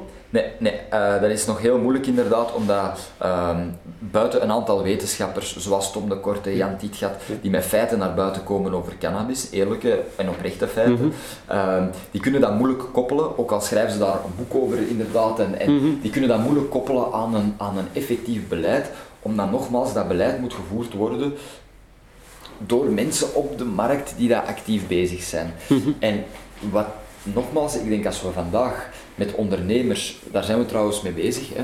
Uh, ik ga er al een stukje van ja, klappen. Van de federatie. Tijd geleden, uh, tijd geleden de federatie opgericht, mhm. samen met een drietal spelers in België. Mhm. Ehm, en de bedoeling is dus nu om via subfederaties, mhm. sector per sector, van industrieel tot, uh, zal maar zeggen, de rookwaren en de verdelers van de tabaksproducten, tot de skincare en de healthcare um, ontwikkelaars, om te kijken hoe kunnen die in subfederaties tot mhm. gemeenschappelijke standpunten komen mhm. en kunnen we die vanuit één overkoepelende organisatie naar voren naar de overheid brengen. Dus dat is één spreekbaas eigenlijk naar de overheid toe gaan om, om te zeggen van... Ehm, ja, en vooral een spreekbuis zonder mening. Ja. Dat is het belangrijkste. Ik denk dat we vandaag in België, uh, afgezien van een aantal uh, wetenschappelijke profielen die dat onderzoek hebben gedaan, zeer weinig uh, druk van niet bevooroordeelde mensen hebben gekregen, maar dan in de, in de slechte zin, mensen die op de positieve manier bevooroordeeld zijn over cannabis, die het dan via een activistische vorm gaan opleggen. Ja. En ik denk dat we heel beredeneerd op een heel neutrale manier moeten kijken, wat willen de ondernemers vandaag op de Belgische markt, mhm. wat kunnen wij mhm. betekenen, wat zit er in Europa aan te komen en hoe zouden wij daar in België een mooie consensus moeten tussen vinden om te zeggen van oké, we gaan mhm. stap per stap dat beleid opentrekken en die ondernemers iets meer ruimte geven, verantwoordelijkheid geven om daar stap voor stap ook weer uit op verder te bouwen. Hè. Ja, maar als je het mooiste voorbeeld is Italië, daar komt er nu een referendum. Hè, dus daar wordt de, de, bevolking er echt bij betrokken. Hè. Niks mooier dan een referendum om de bevolking te betrekken, zou ik denken. Hè. Maar ik, ik mis hier hè, persoonlijk uh, het idee van gaan, laat ons de bevolking eens informeren. Laat ons de brede bevolking eens informeren. Is dat dan ook een doelstelling van die federatie? Is dat ook iets waar zij zich dan willen voor inzetten om een campagne te voeren? Absoluut, absoluut. Dus er zijn drie concrete doelen van de federatie.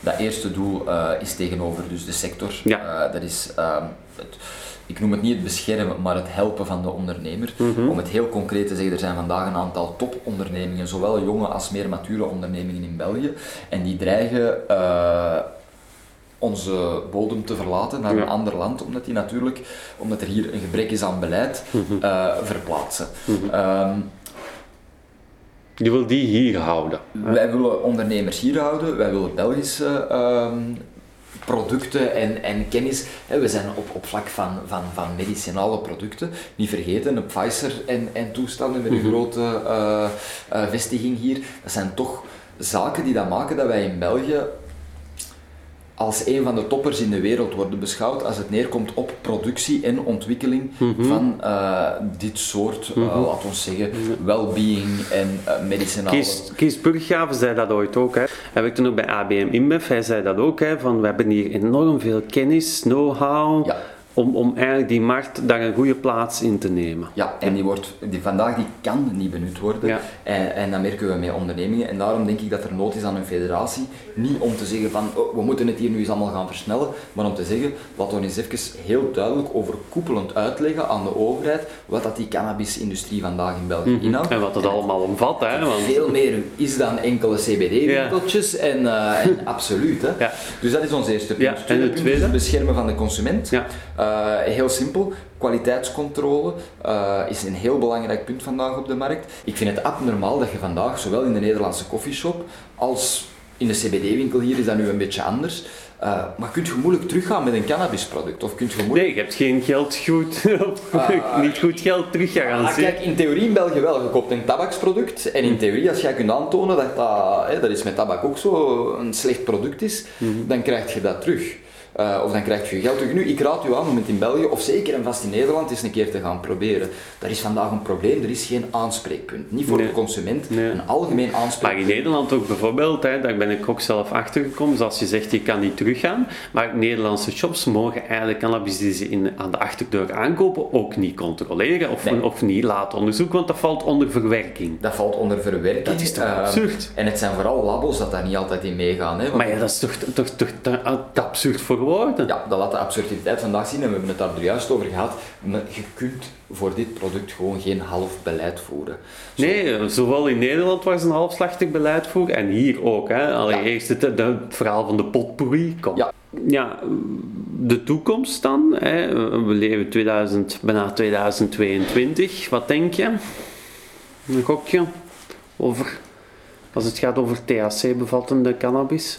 Kijk, ik denk dat we rekening moeten houden, zelfs de landen die wat vandaag zeggen, eh, wij zijn voor een legalisering, die zullen dat binnen hun volgende regeringsperiode Ja, doen. maar dan in Duitsland. Duitsland, ja. Voilà. Dus eh, verwacht daar morgen zeker niet te veel van. Dat gaat zich in de komende maanden en jaren ontwikkelen.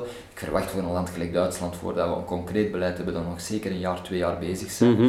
België, denk ik, als het aan mijn gevoel ligt en met de mensen dat we vandaag zijn aan het spreken, gaan we sneller vooruit gaan.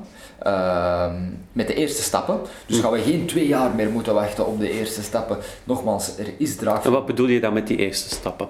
Dan bedoel ik een stap gelijk zeggen van, eh, we gaan bijvoorbeeld de thuiskweek of het bezit van terug toelaten. Mhm. Of we gaan een aantal experimenten opstellen. Mhm. Experiment per stad lijkt mij in België heel moeilijk. We zijn een heel klein land. ehm, Ja. eh, dat, dat heel verbonden is met elkaar. We zitten dan al met de splitsing Brussel, eh, Wallonië en, eh, en Vlaanderen. Ja, dan zou je voor de drie gewesten die, die steden moeten Ja. en dan kun je al bijna zeggen van... doe- ja, doet dat maar heel België. Voilà. Hè, dus, dus ik weet niet hoe dat die experimenten er moeten uitzien. Voor medicinaal eh, gebruik hebben wij op dit moment een experiment of een voorstel klaar liggen voor de overheid. Mhm. Ehm, en dat is een voorstel waar wij voor een 50 eh, medicinale patiënten die vandaag medicinale cannabis krijgen voorgeschreven, maar ze in Nederland gaan afhalen, om te kijken of we een proefproject kunnen opstarten In om, om te kweken voor hun Ah, oké. ja, growing as a service. Ah ja, oké. Waar dat wij als bedrijf ook een bepaalde kwaliteit en een bepaalde garantie Mhm, natuurlijk, een waarborg eh, gaan geven aan de gebruiker. Zijn jullie veel in contact met politici?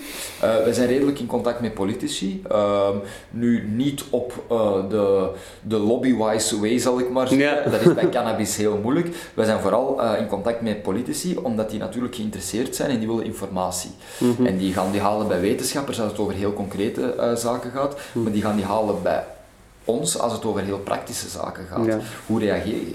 U, u vraagt er straks, vond ik een van de beste vragen, wie, wie zijn dan nu eigenlijk uw klanten? Ja, voilà. Dat, dat, dat is een... eh?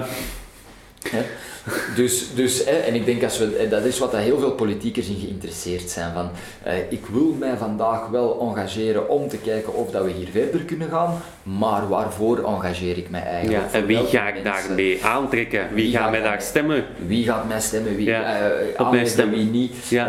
En ik denk dat dat heel belangrijk is voor hun vandaag en dat we daarom weer al dat dat hand in hand samenloopt met onze trage progressie. Als wij morgen nu onze bedrijven kunnen groeperen, wij kunnen een aantal zaken duidelijk claimen. Wij kunnen maatschappelijke studies uitvoeren op het terrein. Wij kunnen praktische voorbeelden aangeven die dat wij als ondernemers al drie jaar op het veld zijn het meemaken. Denk ik dat dat de politiek er het veel gemakkelijker zal maken om in plaats van met een natte vinger in de lucht. En mm. kijk nu met, met COVID, hè, net hetzelfde. Nee, ik ben niet tegen de maatregelen en ik, ik, ik weet dat ze hun best doen en, en alles doen wat ze moeten doen. Om, maar dat kan niet, want je weet niet wat er gaat gebeuren. Mhm. Je zit met een bepaalde onvoorspelbaarheid. Mm omdat... Onvoorspelbaarheid, natuurlijk, ja, je kan dat een stukje al afdekken met hoe dat bepaalde landen het al aanpakken. Waar dat je ziet van oké, die weg moeten we niet uitstaan. Hè. We weten allebei het bekende voorbeeld van Nederland. Dat zit er half bakken oplost, waar je alleen maar detailhandel hè, en de rest laat je illegaal. En weet je wat er na 40 jaar gebeurt. Hè. Ja, voilà, exact. Uh, dus we hebben, we hebben pistes, we weten. En we wat we al zeker niet moeten doen en wat misschien wel werkt. Ja, en waar dat we vooral misschien moeten stukjes uithalen die goed mhm. gewerkt hebben en die mhm. proberen gaan samensteken. Mhm. Nogmaals, ik bezie het niet als één eenvoudige vraag, uh, is cannabis te koop bij de apotheker of bij de recreationele winkel? Want, want dat is bijvoorbeeld, hè, ik, ik heb een aantal mensen al geïnterviewd, als we nu gewoon inzoomen op het, op het feit van hoe laat je de detailhandel verlopen. Hè? Eh, je hebt daar de optie van een apotheek, je hebt de optie van een social club, je hebt de optie van een coffeeshop, dat al eigenlijk meer neigt naar het café-principe, de laatste. Ja, ja. Ehm, ja, dat zijn al heel veel verschillende opties. En ja, een social club zou je kunnen zeggen van het voordeel is van het is heel gesloten. het is niet, niet te zichtbaar op straat, hè, maar ook weer daar voor sommige mensen is het misschien een drempel om zich te laten registreren. Hè. Sommige mensen denken ook van ik gebruik maar heel sporadisch. Voor mij is dat niet de moeite om bij een social club aan te sluiten. Hè. Die zijn dan misschien meer geneigd om naar gewoon een koffieshop af en toe eens langs te gaan. Allee, ja. Het is heel divers hè, van, van mogelijkheden. Heel divers inderdaad. Ik denk dat we eerst en vooral belangrijk vandaag, iedereen is belangrijk, het, het meest schrijnende vandaag vind ik dat er bewijzen zijn dat cannabis medicinale patiënten kunnen helpen. En dat, die vandaag, dat veel van die patiënten vandaag in, België de juiste hulp uh, geweigerd wordt. Mm.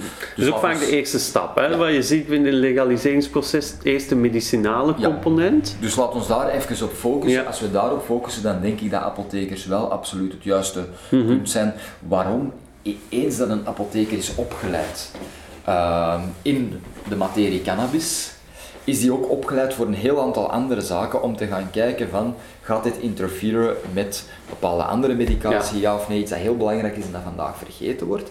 Ik heb in 2019 zelf een diploma canologie gehaald bij Nederlands Labo. ik heb daar negen maanden voor uh, gestudeerd en uh, examens voor moeten afleggen. Ja. Uh, en wat dat we daar inderdaad qua leerstof zien, is hoe gaan we proberen een voorschrift voor cannabis zo goed mogelijk om te vormen in een effectief product en dosering. Mhm. En dat is iets wat dat veel mensen, en zelfs apothekers vandaag niet op de, op de markt niet goed weten. Mhm. Veel eigenaren van CBD-winkels gaan dat zelfs beter weten omdat ze er al meer onderzoek naar hebben mhm. gedaan. Ik kan u iets heel frappant vertellen. Uh, veel mensen pakken bloedverdunners. Ja. Heel veel mensen. Mensen dat hier olie komen kopen, laat ons zeggen, 6 op de 10 mensen daar pakken bloedverdunners. Uh, mensen pakken bloedverdunners om twee redenen. Eén, ze pakken veel te veel medicatie, zware medicatie, en dat is uh, natuurlijk om uh, het bloed niet, om alles mooi te laten meevoeren ja, en zien dat er geen, geen restanten en, ja. en zo afblijven. Ehm, de tweede reden waarom dat mensen bloedverdunners pakken, is um, omdat ze een gevaar kunnen hebben op klonters of tromboses. Ja. Iets wat dat ondertussen zeer goed geweten is bij CBD, is dat het uh, de viscositeit van uw bloed zo graag mogelijk in de meest natuurlijke vorm terug wilt herstellen. Mm Met andere woorden... Gaat bloedverdunners tegenwerken een beetje? Kan dat het effect van bloedverdunners tegenwerken? Mm voor een madame dat daar benzopan en tramadol pakt vandaag um, en dat nog een aantal andere medicaties pakt en waar een dokter zegt pakt ook maar bloedverdunners, hè, kan dat niet zoveel kwaad. Zeker niet als uh, eh, CBD op een normale manier gebruikt wordt. Hè. Um, nu, voor mensen die dat tromboses ontwikkelen en dat die toevallig een hele hoge dosis CBD krijgen aangeraden, ja. kan dat wel een probleem vormen. Mm -hmm, maar ook daar, ja, de kennis, de kennis is te beperkt dan te zeg je bij de apotheek. Omdat die, omdat die plant te lang in een bepaald illegaal sfeertje heeft gezeten, wat dat onderzoek te moeilijk en te intensief maakt, mm-hmm. waardoor er alleen maar onderzoek werd uitgevoerd mm. als er genoeg budget was en door grote mm-hmm. instanties en door maatschappelijk te publiceren zaken. Terwijl dat moet nu volledig worden opengetrokken. Nog een laatste vraagje. Um, hoe zie je eigenlijk dat cannabis als product, hè, als het gehele product gelegaliseerd zou kunnen worden. En dat bedoel ik niet enkel uh, het recreatief, het medicinaal, maar ook de grondstof, het industriële, uh, energiebron bij wijze van spreken. Hoe zie je dat, dat men dat dan het beste legaliseert? Ja, dat is de belangrijke vraag, denk ik. Vandaag belangrijker als moeten we ter beschikking als rookwaren in de apotheker of in een bepaalde winkel of supermarkt aanbieden, ja of nee, denk ik dat we veel meer moeten kijken welke producten van de cannabisplant moeten we vandaag legaliseren. Mhm. En gekoppeld aan dat product kunnen we gaan kijken waar mag dat product verkocht worden. Is dat een rookwaar, is dat een recreationeel product, is dat een healthcare product? Mhm. Gelinkt daaraan, vind ik, moeten we kijken waar dat, dat verkocht wordt, net gelijk dat dat met andere producten gebeurt. Um, de Deleuze verkoopt ook geen 99% pure alcohol, dat koopt geen apotheker, terwijl dat de Deleuze wel 80% ja. uh, alcoholbols verkoopt, ja. strorum, en dat verkoopt ze in de apotheker, dat niet. Voilà. Ja. Die vergelijking. Um, en dan moeten we vooral gaan nadenken over de klassificering. Hè. Dus cannabis is in eerste instantie een plant, een grondstof, en de taxering. En gaan kijken van hoe gaan we producten gaan opdelen. Ik wil daar een heel goed voorbeeld van geven, dat is weer die um, rookwaren versus uh, thee. Ja. Want in C ziet het product er aan de basis hetzelfde uit. Als je Mhm. cannabis in thee zou pakken of je zou cannabis in rookwaren pakken, Mhm. het is dezelfde bloemtop. Mhm. Bij thee zouden we kunnen gaan argumenteren meer takken en meer, meer blad. Hè? Ja. Maar in theorie, een echte beneficial thee komt ook van de bloemtoppen. Hè? Ja. Vandaag kan dat niet. Vandaag zijn dat tabakbloemen. Mhm. Mogen die niet verkocht worden als theebloemen. En stel dat morgen thee gelegaliseerd zou worden en dat mag in een kruidvat verkocht worden, dan gaat natuurlijk de ondernemers die dat vandaag rookwaren verkopen, die gaan die een thee in een bakje van 20 gram met 20 zakjes van 1 gram verkopen en geaccijnst of getaxeerd als een theeproduct. Theeproduct, ja. Voilà. ja. Dus daar zit een gigantisch probleem. We zitten met een exactzelfde product Mhm. dat twee volledige andere doelgebruiken heeft, waarvan één doelgebruik als tot op vandaag als heel ongezond wordt aanschouwd, Ja. en waar dat het andere doelgebruik als, ik zal niet zeggen gezond wordt aanschouwd, maar zeker niet als ongezond kan Ja. aanschouwd worden. Ja. Ja. Dus daar zit vandaag een groot probleem. En dan, dat brengt me aan het nadenken over het feit van waarom moeten wij vandaag cannabis gaan taxeren, eigenlijk een rookwaar, of toch in dezelfde mate als een rookwaar, Mhm. terwijl het eigenlijk een grondstof is waar dat we van alles mee kunnen Mhm. gaan doen en waar dat we vooral zouden moeten gaan aansporen om die te verdampen, te vapen, Ja. thee te gebruiken, in voeding te gaan gebruiken. We zien ook dat dat in Amer- in Amerika Maar dat heeft, te maken, wordt. dat heeft te maken dan met, met de perceptie dat we erop hebben op cannabis. 99, allee, 90% van de mensen, ik, ik pak er geen cijfers op, maar heel veel mensen zullen cannabis nog roken. Dus de minderheid zal het eten, de minderheid zal het vapen. Ja. Ehm, dus misschien heeft het dan te maken met, stel je nu voor dat er een, een, een mentaliteitswijziging plaatsvindt, hè, waardoor dat op tussen dit en x aantal jaar eh, het roken eigenlijk uitzondering wordt. Ja. En dat we dan gaan zeggen van, ah, oké, nu gaan we het niet meer als rookwaar beschouwen. Of, Ja. Waar ligt dan dat kantelpunt natuurlijk? cannabis is al sinds de oudheid wordt gerookt eh, op bepaalde vormen en dat zal in de toekomst ook nog zo zijn. We gaan het roken nooit volledig uit een maatschappij krijgen. Want Waar ik sterk in geloof is dat we het roken gaan kunnen vervangen door het vapen of het veel ehm, beperkter gaan kunnen maken. Mhm. Ehm, en mensen gaan wel effectief, en de Amerikaanse markt is daar een heel goed voorbeeld van, veel meer overschakelen naar ehm, het eten en op een ja. andere manier consumeren van. En dan spreek ik vooral over de rokers die dat vandaag nog roken, die gaan niet zo gemakkelijk niet meer stoppen met roken. Nee. Dat is een generatie... ah, ik, Dat is een generatie die er moet overgaan eigenlijk. ik denk dat persoonlijk. Hè. Je ziet dat ook in sommige landen, ik weet niet welk land dat nu juist is, maar daar, daar beginnen ze roken te verbieden. Dat is in Nieuw-Zeeland. ah, Nieuw-Zeeland. Nieuw-Zeeland. Nieuw-Zeeland, vanaf een bepaalde- leeftijd Ja. mogen daar niet meer rookwaar kopen. Je mocht wel nog e-sigaretten, dat mag dus nog wel, maar het effectief sigaretten verkopen mag Ja. vanaf een bepaalde leeftijd niet. Ja, en ik, denk, en ik denk daar dat we wel met een heel leuk, leuk, dat klinkt fout, met een leuk verbod zitten. Waarom? Omdat je gaat nu weer zeggen, ja maar eh Yves, als we roken gaan verbieden, dan gaan mensen toch terug stiekem beginnen roken. Ja. Nee, mensen hebben vandaag niet de kennis dat vapen, dry herb vaping, en ik ken heel veel mensen rondom mij, en dan spreek ik trouwens ook over de werknemer in de winkel hier, dat vroeger, is een bekende DJ, was vroeger een, een, een roker, dus Mhm. met tabak, zonder tabak weet ik niet, maar verbrandde Ja, de cannabis. sowieso, ja. Vandaag raakt geen verbranding niet meer aan en gebruikt enkel en alleen verdamping. Ja. En ik denk als we een maatschappij, zeker in een nieuwe generatie, kunnen stimuleren waar dat het, uh, al dan niet, hè, want ik spreek er zeker over medicinale patiënten die mhm. vandaag roken, mhm omdat dat het beste effect geeft, wordt door de longen opgenomen, het snelst pijnverlichtende effect, vooral voor rugpatiënten. Ja, die zien we in Duitsland allemaal overstappen op vapen. Ja, dan wordt het ook terugbetaald, hè? Wordt het zelfs terugbetaald, het device zelf. Ja, dus dat kost 200, 300 euro zo'n machine om dat mee te doen. Dat wordt terugbetaald door de ziekenkast of toch deels uh, terugbetaald. En ik denk als we daar naar kijken, dat die evolutie wel goed is. En dat ook in het recreatieve natuurlijk. Hè. Hier in België, een dealer zal nooit tegen u zeggen, zeg, stop eens met roken, pak eens een vaporizer. Allee. Terwijl in de winkel is dat eerst wat dat we doen natuurlijk. dus het, heeft, het, heeft, voordelen, hè. ik ga daar niet over liegen. Ik, ik, verkoop natuurlijk liever ook die producten bij. Hè. Er zit een recurring service achter, dat zijn allemaal goede kwalitatieve producten. Uh, in plaats van de wegwerpmaatschappij van de pakjes sigaretten, zitten we hier eigenlijk met een product dat je drie, vier, vijf jaar Makkelijk bijhoudt. En met het pure bloemetje. Ja. En ik denk dat, er, dat dat in de toekomst toch een heel groot deel van de markt gaat innemen, mhm. samen met edibles. Dus we moeten ons niet zo focussen op dat roken. Om af te ronden, om het over die taxering en die klassificering te hebben, denk ik dat we er eens aan moeten stiltjes aan over beginnen nadenken om die CBD of die cannabis light rookwaren, mm om die in de laat ons die onder dezelfde zegel houden vandaag. Die discussie wil ik zelfs nog niet voeren. Maar laat ons die accijnzen een klein beetje omlaag zetten, mhm. zodat het product naast een thee verkocht kan worden als een rookwaar of een thee, dat het mhm. qua accijnze voor de producent niet uitmaakt, dat het puur nog op de kwaliteit ligt. Die thee zal altijd een lagere kwaliteit hebben als die cannabisbloem dat verkocht wordt, maar die accijnzen liggen op die moment aanvaardbaar hetzelfde, maar daarvoor zouden die op de bestaande CBD, omlaag bloemen, moeten halveren bijna. Om een idee te geven, wij betalen vandaag 21 plus de volledige accijns, wat dan neerkomt dat we in totaal op 53% uh, belastingen zitten. 53% belastingen is enorm voor een product dat niet psychoactief is ja. en dat eigenlijk in een vaporizer, een dry herb vaporizer, niet vrijwel schadeloos gebruikt kan worden. Ja, en daar zit vandaag een absurditeit op de mhm, markt. Mhm. Laat ons die THC-bloemen, omdat daar een bepaald psychoactief effect aan zit, laat ons daar wel die zwaardere accijns op mhm, houden.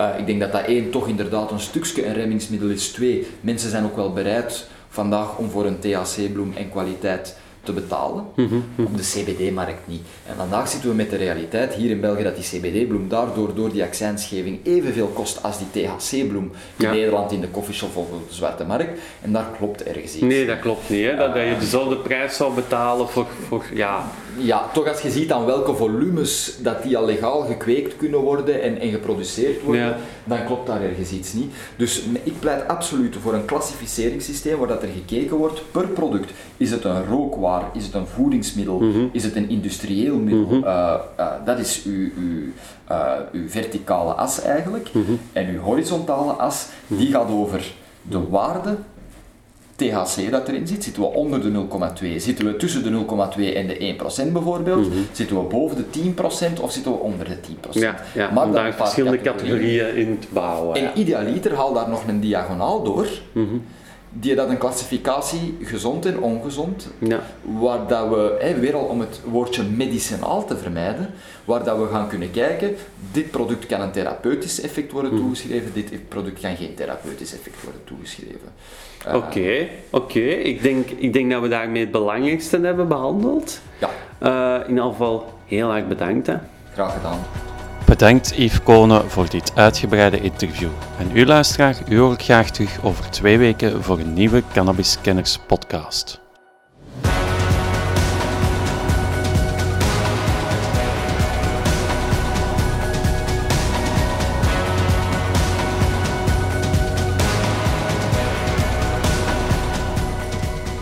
Voor meer podcasts ga naar www.cannabiskenners.be of voeg Cannabiscanners toe in je favoriete podcast-app.